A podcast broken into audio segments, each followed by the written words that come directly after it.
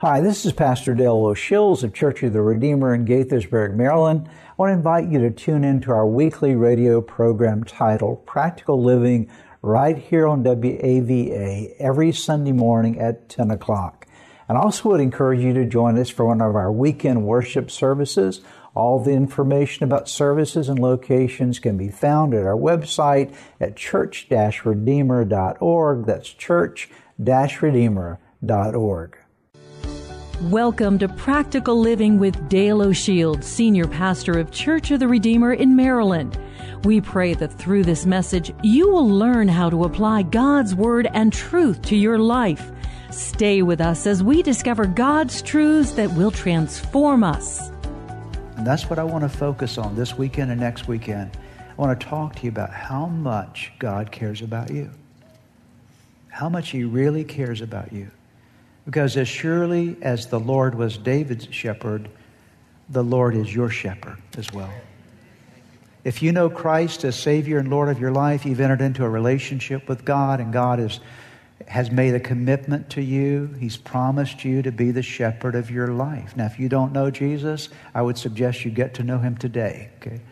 And come into the family of God and receive Him as Lord of your life so that you can be a part of this great flock of God cared for by the shepherd, but I want to talk to you about how God cares for you. And this psalm is so rich, I would not, it would be wrong of me to try to cover it all in one message. I could literally do six or eight messages on this one psalm easily, easily.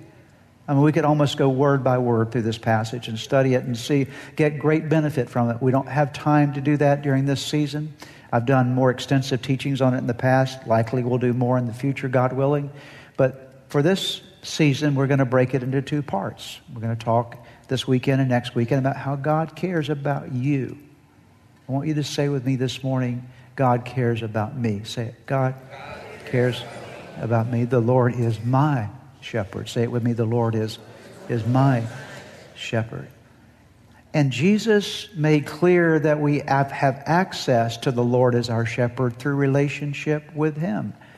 In fact, He says in John chapter 10, I, Jesus said, I am the good shepherd. I am your Jehovah Rohi. I know my sheep, and my sheep know me, just as the Father knows me, and I know the Father, and I lay down my life for the sheep. So it's the same God, Old Testament and New Testament. When David said, The Lord is my shepherd, Jesus said, I am that shepherd. How does he shepherd your life? First thing for today is to understand that the Good Shepherd feeds us, he feeds each one of us. Fresh grass and clean water are vital to the health of livestock. You can't keep a healthy flock, any kind of flock, without making sure they have good pasture land and good water. We know that sheep are used for, for wool and they're used for feeding people with. And so their health is going to be determined by their diet. Okay. That's true in any human organism. The health is determined by the diet. The problem with sheep is that they're dumb. Very dumb. Okay. And they don't know how to distinguish between good food and bad food and good water and bad water. Left on their own, they'll eat poisonous plants.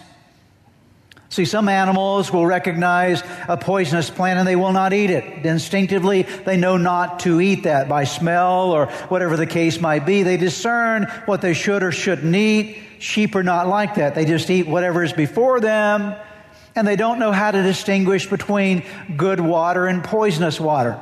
Many animals as well will come to poisonous water. They will smell it, realize I'm not going to drink from this and refuse to. But a, a, sheep will eat basically anything that it finds to nourish on and will drink any kind of water that they find access to. They will settle for an inferior diet if they're, if they're not, if it's not, they're not careful or taken care of. So a good shepherd knows how to make sure that, that that shepherd gets the sheep to lush pastures and to the best water supplies. In fact, in ancient times, even up until today, good shepherds will actually create pasture land for their sheep and they will dig wells for their sheep.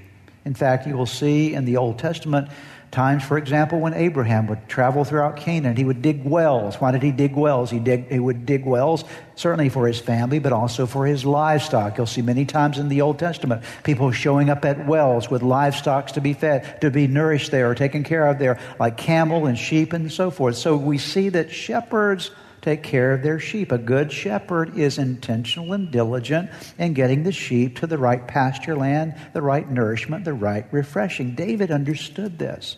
Because as a young shepherd boy serving his father, he'd always made sure that the sheep had good food and the right water. He'd made sure that his dad's sheep were well taken care of, and he knew that the Lord would not do less for him. The Lord is my shepherd. And then he says this He makes me to do what? Lie down in green pastures. He leads me beside quiet or still waters. David says, just like I took care of my dad's sheep and I made sure that I got them to the green pastures and I made sure they had healthy water, I know God will do the same thing for me.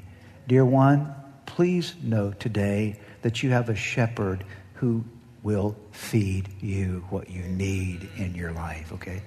How does he feed us? Well, he feeds us in a variety of ways. Certainly, he feeds us spiritually. I'm going to come back to this in a moment, but notice these passages.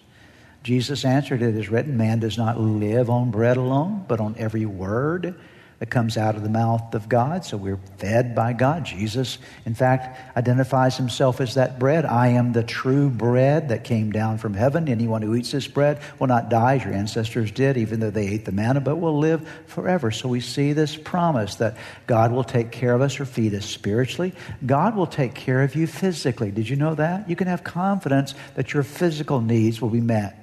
David, when he was old, said, I've been young and now I am old, but I've never seen the righteous forsaken or his seed out begging for bread. Isn't that good to know? That's what David said, okay?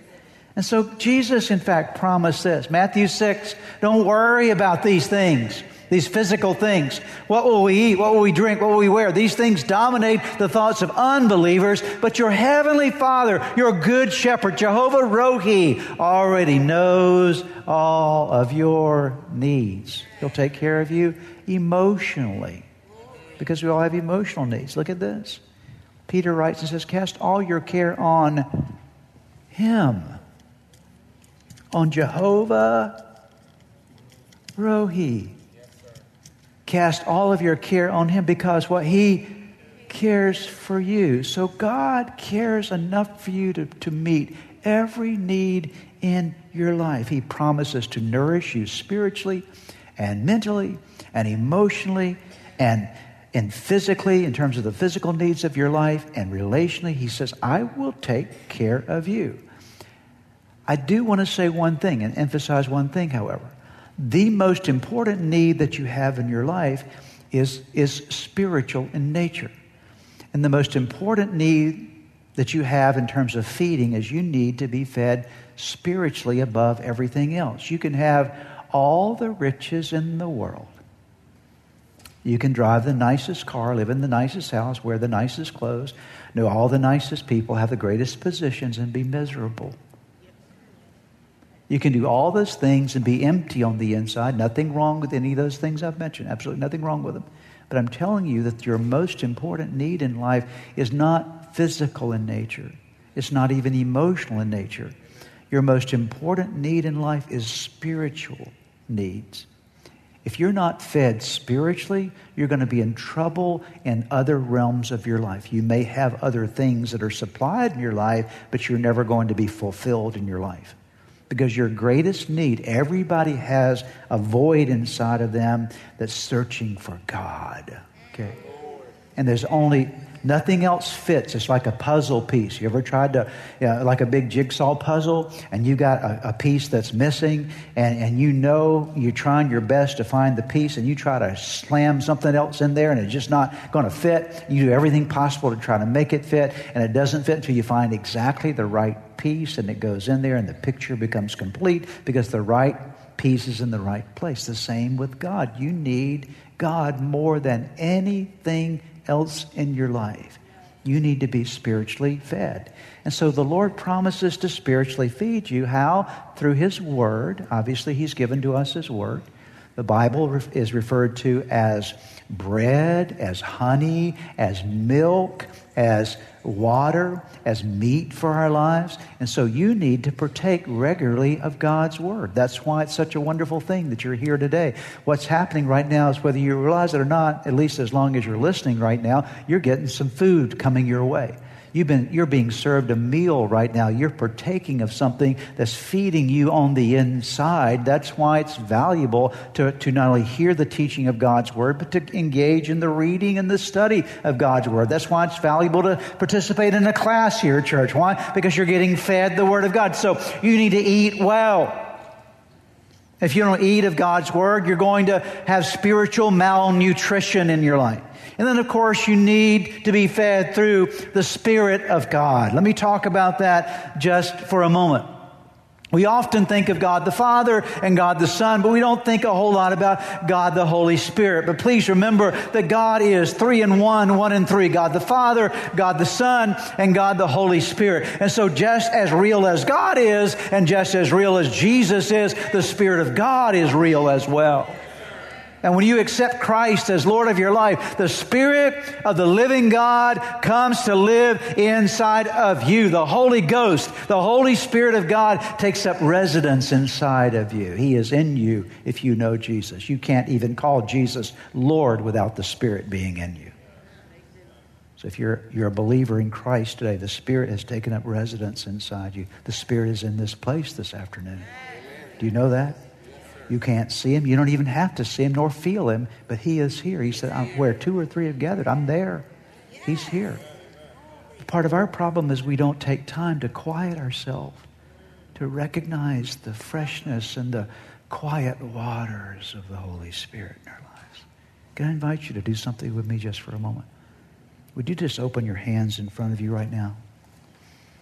And would you just pray this prayer along with me? Holy Spirit of God, I welcome you into my life today. I receive your fresh spirit, your renewal.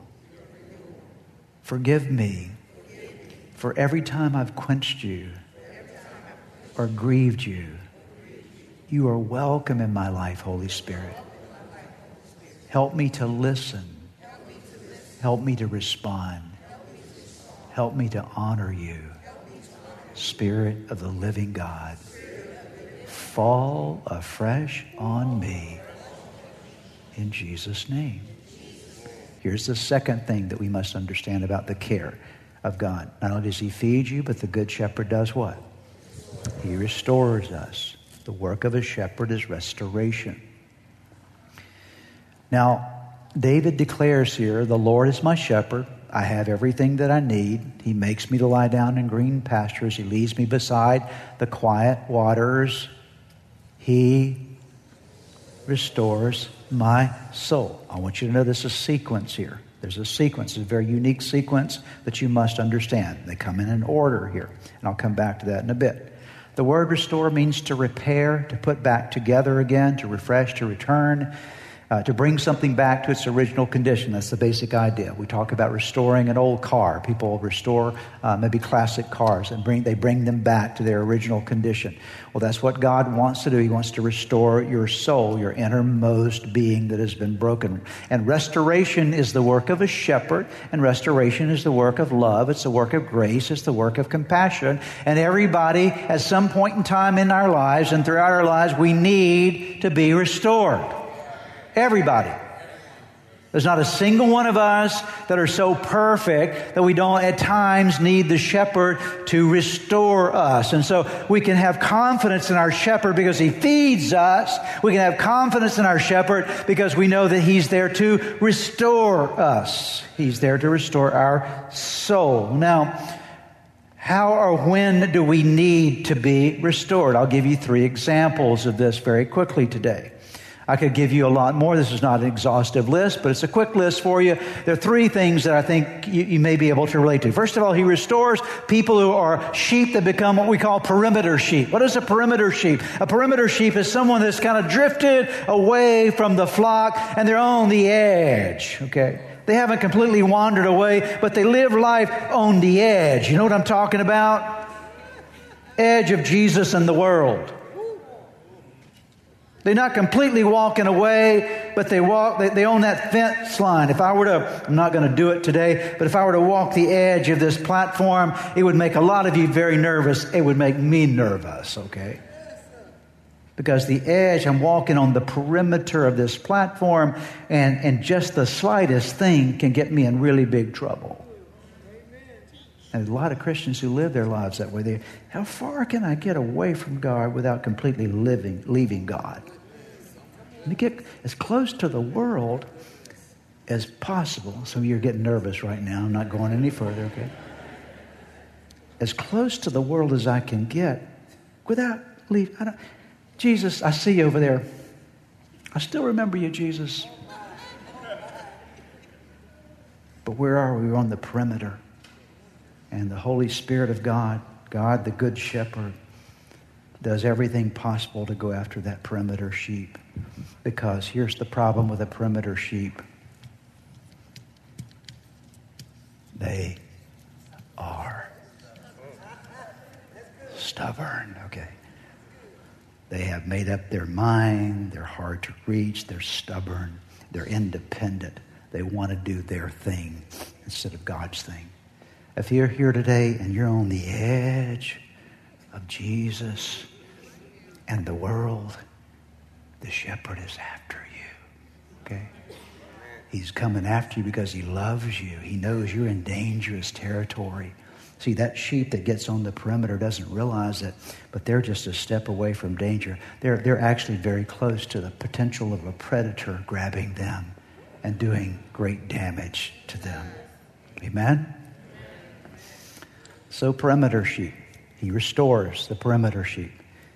He restores the wandering sheep. There's a difference. This is a difference here. The wandering sheep, they just blew on past the perimeter. Okay. They're out in the wilderness. They've left God, forgotten about God, doing things their own way. And they once knew God, loved God, but now they've walked away from God. And the Good Shepherd doesn't forget them either. Isn't that good to know? He doesn't forget you if you're a wandering sheep.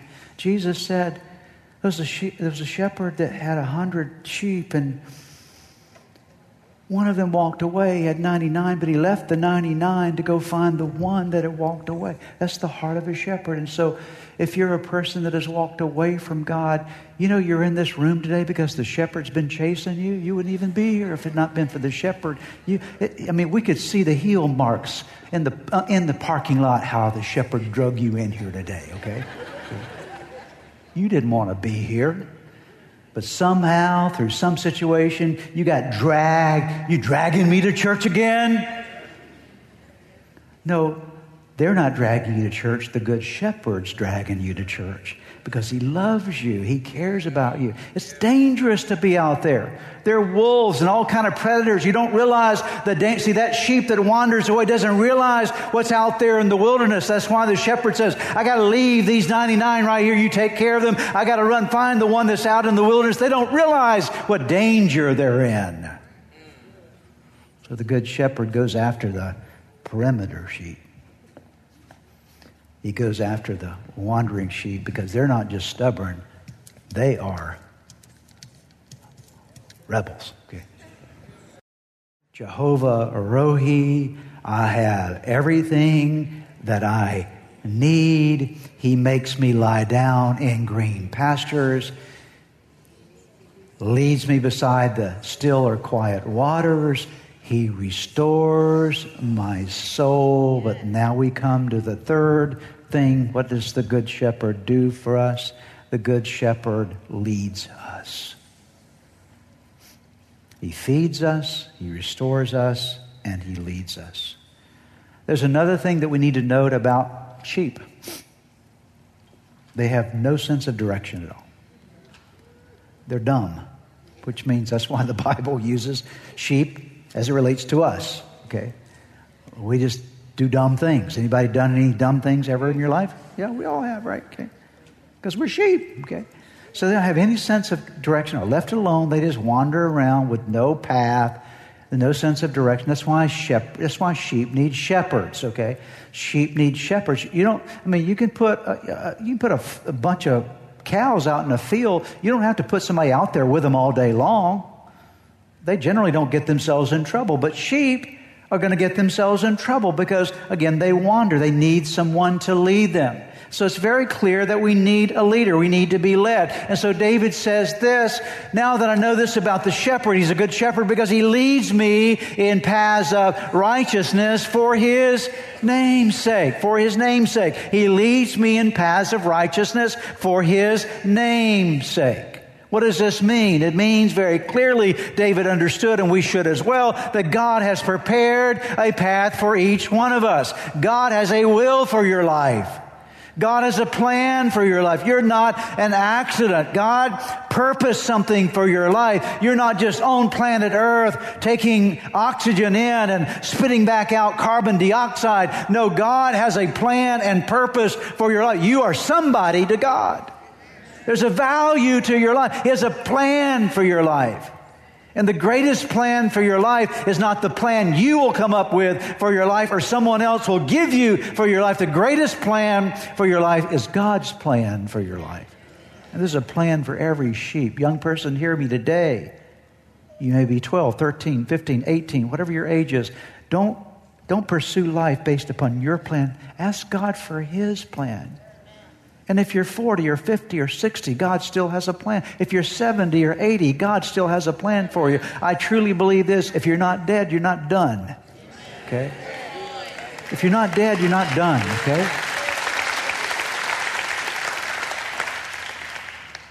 So God has a plan. So he'll take you right where you are today and get you into the plan that He has for He's prepared a path for each one of you. Second of all, God's path have boundaries.